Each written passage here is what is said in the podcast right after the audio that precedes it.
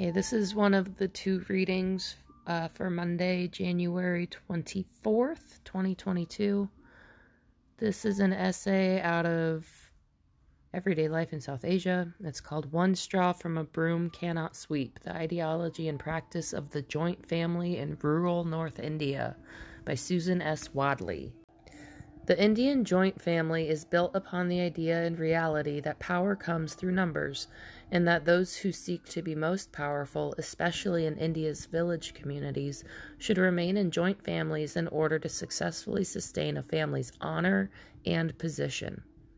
A second but equally important component of the success of joint families in practice is the training that children receive that marks their interdependence, their sense of belonging to a group that is more important than individual goals and aspirations. The ideal joint family is made up of a married couple, their married sons, their sons' wives and children, and possibly grandsons, wives, and great grandchildren, and unmarried daughters. In the community of Karampur in rural Uttar Pradesh, some 150 miles southeast of New Delhi, some joint families extend to four generations and include more than 30 members. For Karampur's land owning families, which are more likely to be joint than our poor families, separating a joint family is traumatic, rupturing family ties, economic relationships, and workloads, as well as necessitating the division of all of the joint family's material goods land, plows, cattle, cooking utensils, stocks of grain and seed, courtyards, verandas, rooms, cooking areas, etc. Separation is, in fact, most comparable to an American divorce. It also brings dishonor to one's family. The paradigm most frequently used to regulate social life in Karampur is that of the ordered family, implying the authority of a male head, a number of adults working together under that authority, and respect for all of those higher in the family or village hierarchy. As in many North Indian communities, Karampur residents use fictive kin terms toward all non related village residents of whatever caste group, and traditionally they have seen the village community as one family. As one elderly Brahmin man put it in 1984, where there is cooperation, there are various kinds of wealth and property. And where there is no cooperation, there is a shortage of each and everything, or there is an atmosphere of want. Where there is cooperation, there is no need of the ambition to pile up wealth. The minor streams or rivers go into the ocean, but they do not have the ambition to be big. So, in the same way, property and comfort accrue without being sought after when there is cooperation. Property comes to the properly regulated man. Hence, the family is dependent upon a man who has himself and his family under his control. This control is attained through a variety of daily practices, as well as a clearly articulated ideology of male superiority. The same elderly Brahmin male spoke of women in this way Interviewer, how does the man control her? Brahmin male, control? Women don't have much knowledge. How is the lion locked in the cage? It lacks reason. Man protects her from everything. Interviewer, if a woman progresses, then she would be knowledgeable. Then how can you shut her in a cage? Brahmin male. I say that if the sun begins to rise in the west, then what? It is a law of nature. At another time, he added that a woman cannot think as much as a man, even though he went on to state she might be more powerful. A Brahmin widow concurred with this assessment, saying, The woman is inferior, choti, literally small, a woman can only work according to the regulations. She can never leave the regulations. Hence, a woman who follows the laws and customs of her family will be controlled and bring honor to her family. A male gains honor by having land and wealth, by being kind to others, by keeping his word, and by having virtuous women who maintain purdah, is seclusion, Families can lose honor through their women by having daughters or daughters in law who elope, become pregnant prior to marriage, or are seen outside too often. Men may bring dishonor to a household by stealing, gambling, drinking, and eating taboo foods, as well as by being unkind and miserly.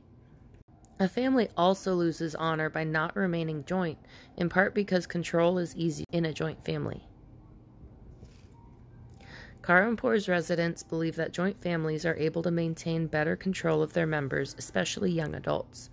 Shankar, a Brahmin male and village headman of Karampur in the early 1980s, suggests that self control, particularly sexual control, is more easily maintained in a joint family.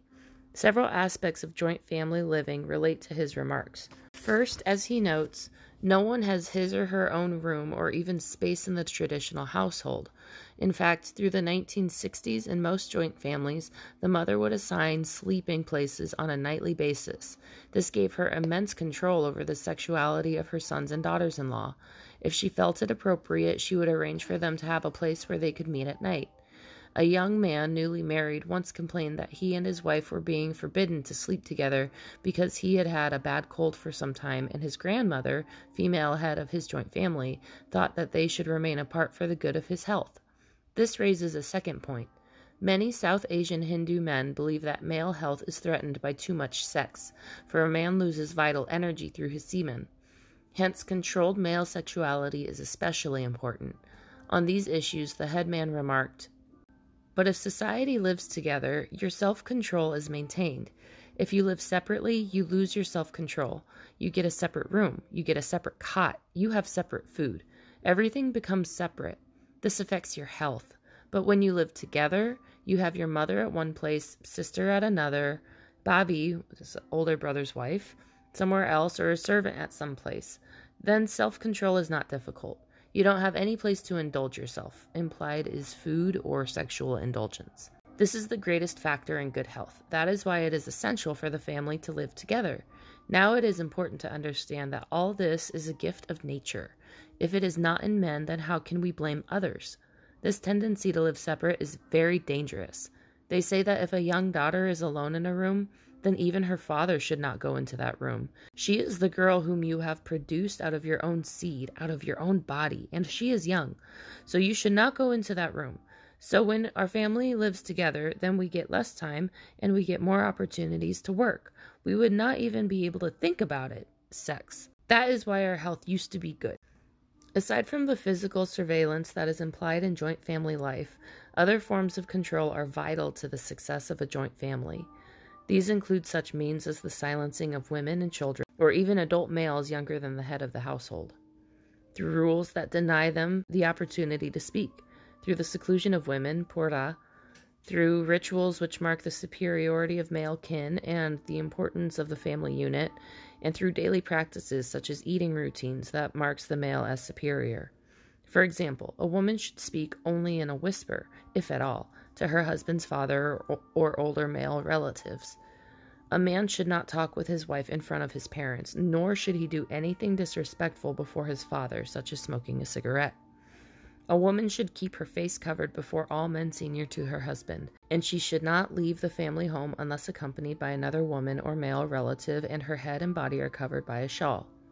The yearly ritual calendar is filled with celebrations in which women pray for healthy sons, for long living husbands, and for their brothers. There are no annual rituals where they pray for their mothers or daughters. Finally, a Hindu wife should never eat a meal before her husband and other male relatives have eaten, as this would be enormously disrespectful. The result is that women often eat late at night after the last men have returned from the towns or fields. These factors are dependent upon and support the powerful male head of the family. The unified cooperating joint family demands both a trustworthy leader and the respect of the sons. The most powerful Brahmin family in 1984 achieved the ideal more successfully than any other Karampur family. The family was composed of four brothers, the widows of their two dead brothers, their wives, children, children's wives, and grandchildren, who had lived together for over 20 years since the death of the parents. One of the brothers attributed this success to the male head, his older brother, saying, We understood that he is wise, older, more sensible, would do every kind of good work, but would not do bad work. The family is now separated, but the brother heading the largest portion was described as thinking ahead, having understanding, and seeking peace. If the family stays together, its power increases. One young Brahmin man used the imagery of a broom to explain the need for a large cooperating family. Say there is a broom. If you have one straw separate, it can't sweep, but when all are together, it can sweep. One elderly Brahmin man used the example of a family with four sons. All have different habits, but the family's power would increase if all four were under the control of one person. I am telling what I understand. A family must have one thing. That is, a family is strong when all remain in the control of one. Whatever is said, they must accept that. In other words, having accepted the words of Brahma, the Hindu deity, they have become firm and constant in that, whether it is right or wrong. But the family must be controlled by one, whether or not he has money.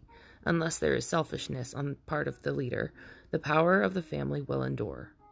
On another day, this same man added, If the family goes every which way, then the whole house is ruined. Equal treatment of all the members within the family and unchallenged decisions by the head are necessary to the smooth functioning of the united family. I learned this lesson soon after beginning field work in Karampur in 1967. I was living in a family that included four married sons, along with their wives and children. Whenever I brought sweets or fruits for treats, I was required to give them to the grandmother, who would distribute them among her sons, daughters in law, and grandchildren. Her decision as to who got what amount carried weight. Mine did not, although I find that 30 years later I am allowed to make the distribution myself. Further, if I bought saris for the women, they had to be identical, apart from color, for the women at each tier. The brothers' wives all should get one kind, their sisters should get one kind, the daughters all should get one kind, and so on. Likewise, frocks for the young girls or sweaters for the boys should differ in color only, unless I wanted to instigate fights and high levels of tension among the women. So I learned the appropriate buying patterns, those used by heads of households. Thus, it is easy at holidays or at more public events like the district fair to identify family groupings because of the clusters of girls in identical dresses or boys in matching shirts. My elderly Brahmin friend once told his somewhat idealized version of the rule within his family.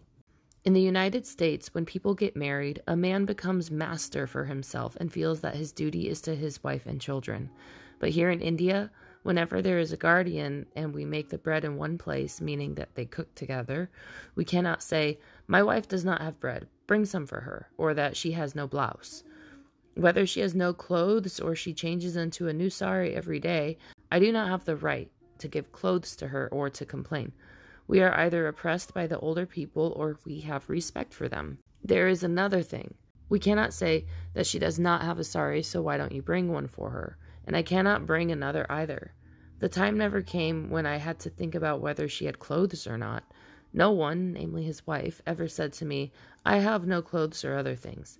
No one ever told me this problem. If she had, what could I have done? That rule has been in my mind till now. But for the past five or six years, we have become separate. Now I do all of this that the family wants saris and clothes for the children. Before, my brother was master of the family, and I was always behind.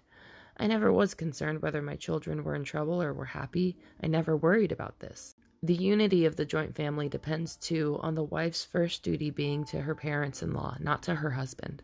As one young man, a water carrier by caste, explained, First of all, she should think about the family, then me.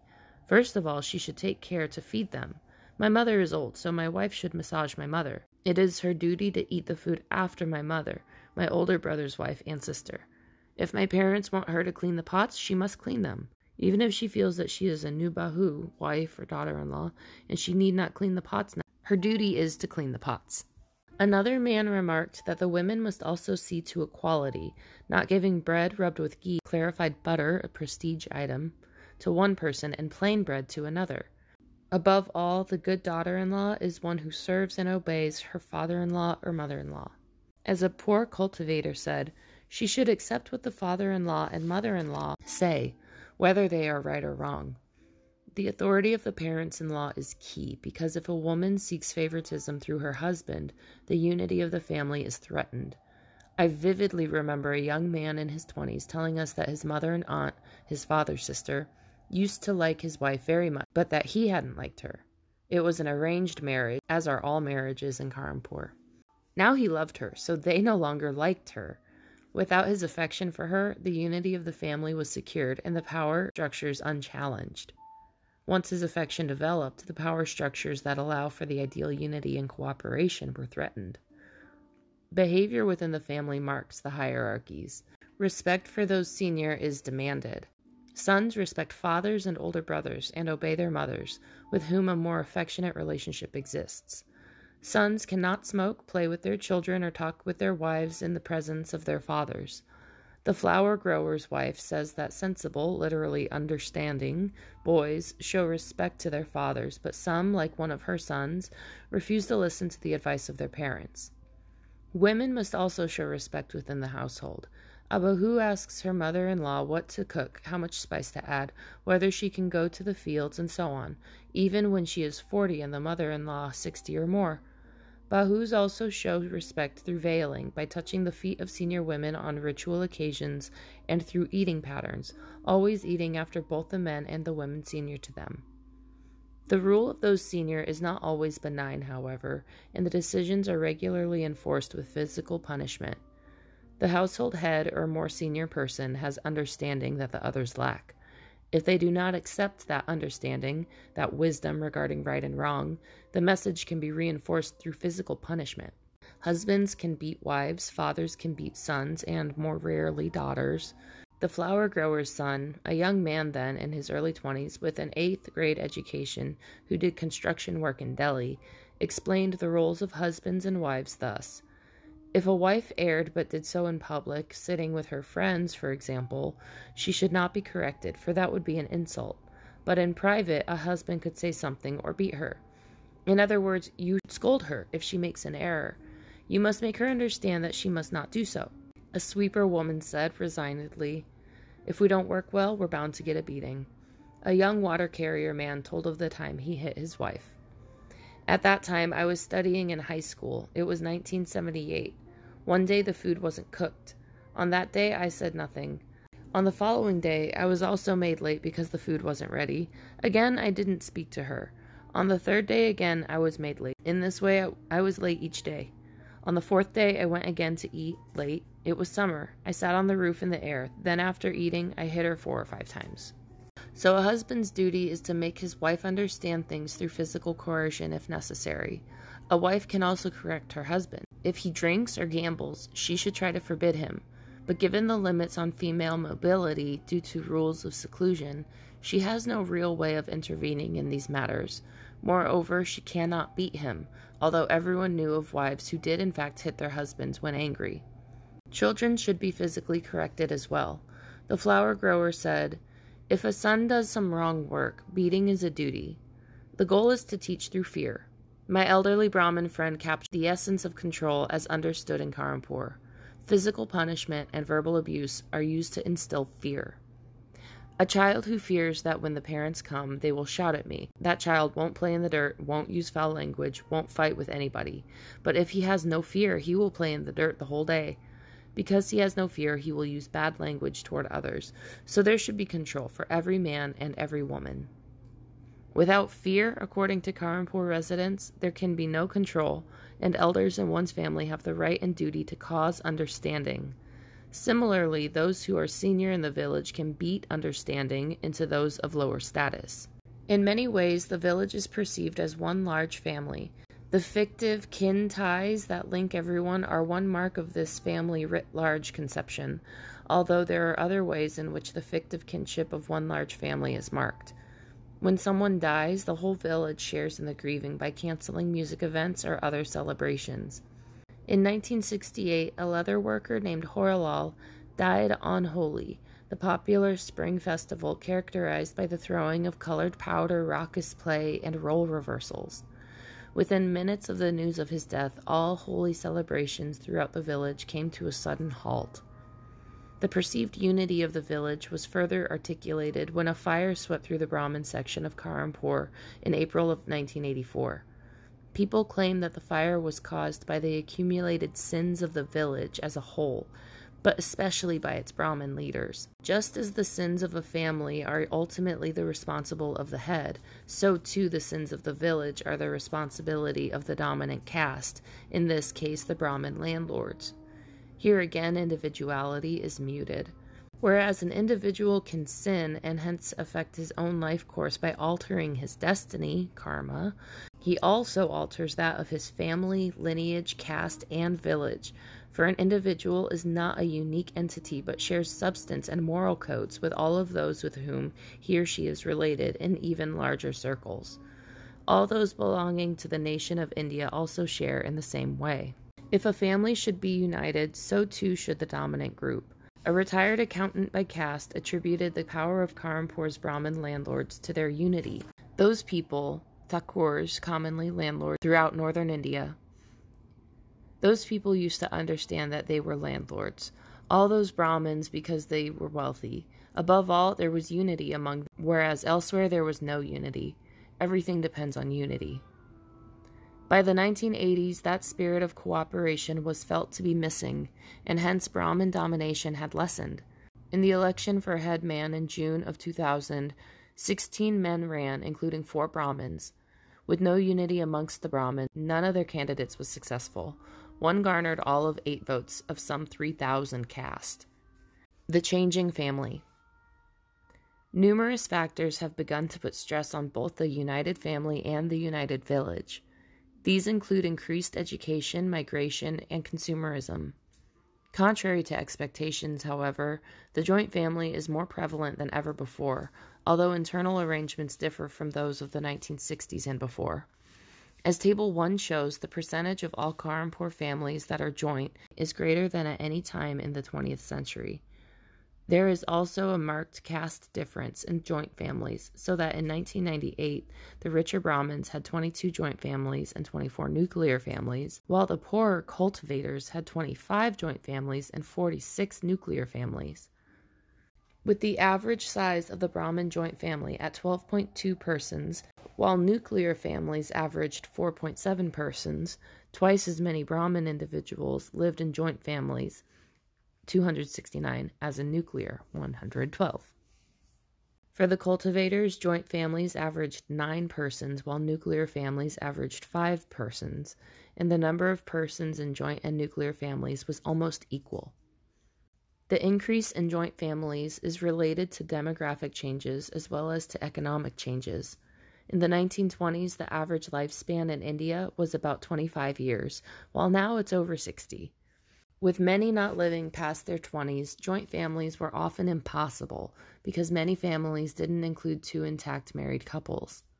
As Table 1 shows, in 1925, families tended to be either supplemented nuclear families, a married couple with one related adult and their children, or subnuclear families, having no married couple. So, whereas over 20% of Karampur families in the 1920s were subnuclear, in the 1990s, with greater lifespan, only 6% are subnuclear. Likewise, joint families have gone from 15% of all families to almost 34% of all families. This increase in joint families runs contrary to the expectations of Western social scientists, who anticipated that family structures in the developing Third World would follow the pattern of those of the West, with nuclear families predominating. Many elements work to keep joint families intact, including the role of maintaining honor, but economic factors are also important. The temporary migration of men out of the village to seek jobs in nearby towns or Delhi or Mumbai has increased dramatically in the last 15 years. Frequently, the migrant leaves his family with his parents or brothers in the village, though he may eventually bring his wife and children to join him. Even then, the family may be economically and emotionally joint, as the migrant brother contributes cash to buy fertilizer for the family fields or to pay doctor bills, while also providing housing so his brother's children can attend the better schools found in urban areas. Likewise, the brother managing the family lands contributes food to the migrant and may house young unmarried adults or nieces needed to help with women's household chores. Moreover, it is to the advantage of the migrant to have a trusted relative rather than a land poor sharecropper working his portion of the family lands. So, while much of the time there may be two separate households, one urban and one rural, in fact, there is a constant flow of people between the parts of a joint family as workloads are redistributed around childbirth, holidays, labor needs, and so on. Joint families, whether village based or split between village and city, also benefit from having one adult male freer to manage other family needs, such as getting the sick proper medical care, dealing with officials, arranging marriages, or being involved in village politics. Families with no or little land are most likely to be nuclear or supplemented nuclear households. Here, poverty overwhelms the desire for honor, and without land to work and its proceeds to share, with little motivation to enter politics, with no money for complicated medical care, families split more readily. As one woman from the poor caste of midwives said, my mother in law separated from us because of my children, saying, You have lots of children. You live hungry. We will live with the other son. That son is in service, has a job. So, because of my poverty, we separated. Now that son is in service. He sends money home. At my place, there is nothing. Now that she has left, I have to raise the children alone. Before, she used to look after them, while I went with the grazing animals to make cow dung cakes. In this instance, a mother chose to live with her more prosperous son, creating a supplemented nuclear family. What had once been a joint family with parents, two married sons, and their children is now one nuclear family, and with the father dead, one supplemented nuclear family. Most families move through a cycle of at least brief joint status while sons and their wives are young. As sons achieve differential success in the workplace and have more or fewer children, the momentum to separate grows. Yet, as the same midwife said, living alone is not right. But only those with land, political ambitions, and more favorable economic circumstances can ward off separation. But even in the joint families, other forms of separation are now occurring. Karampur families are becoming increasingly couple oriented and challenging the authority of their elders. One manifestation of this change is the use of space. In 1968, only one couple, a young Brahmin and his wife, had their own room, and only over the strenuous objections of the man's mother. But by the 1980s, many couples and joint families were allocated their own space to set up and use as they like. This space, often a room of their own, was clearly off limits to the mother in law, who thus lost her control of her son's sexuality. Indeed, I was frequently told that the result of both separate families and rooms of their own was a shortening of the time between children, from over three years in the 1960s and earlier to barely over two years in the 1980s. With these changes came challenges to the authority of, the, of those senior. Songs in the 1980s continually spoke of new kinship patterns for example, in one song, a bridegroom is described as very clever because he took his bride to see a movie without asking any of his kin. The following excerpt is from a woman's song that directly challenges the authority of the mother in law by reversing roles. Mother in law, gone, gone is your rule. The age of the daughter in law has come. The mother in law grinds with the grinding stone. The daughter in law watches. Your flour is very coarse, my mother in law. The age of the daughter in law has come. While the mother in law may still retain authority, songs such as these point to contentious issues in modern joint families, where the daughter in law is likely to be much better educated than her mother in law and more willing to demand some independence and mobility, as well as consumer goods unavailable in earlier decades. With her closer ties to her husband, as symbolized by their personal space, these tensions, though always present in joint families, are greater than ever. One response to the changing family is the enormous popularity of the goddess Santoshi Ma, the goddess of peace and benevolence, but also a goddess whose story speaks directly to women whose husbands are working outside of the village or to women having in law troubles. In the story told as a rationale for her worship, a young wife has a worthless husband who finally leaves home to seek his fortune. She is left alone with his family. As his absence grows longer, she is treated more and more cruelly forced to gather firewood from the forest and given rags to wear. On one of her excursions into the forest, she comes upon a group of women worshipping Santoshima. Hearing the story of the goddess, she too begins to worship her every Friday. The husband thus begins to prosper and eventually returns home. When the husband discovers how his wife has been treated, he builds a lavish home for her with the help of the goddess. So those who worship the goddess will prosper, as did the young wife. The village community is also threatened by similar changes by democracy, by migration, by education, by right wing Hindu movements which have pitted Muslim against Hindu in ways unknown in the past, and by new ideas and wants conveyed through films and television. As one of the carpenters said, now there is a headman in every house. In village opinion, what is most damaging is a loss of the village morality that was based on a complex web of mutual obligations between kin and between caste groups. Speaking of the village, people repeatedly spoke of the lack of caring that exists now. While speaking of the family, people lamented the lack of love and of care for one's elders. The cultural code that supported a hierarchy, whereby the high had knowledge and might and the right to control the low, is now continuously challenged. Thus far, Karampur's joint families have adapted and met the challenge, so that their unity remains. Meanwhile, the unity of the village is fragile and rapidly disappearing.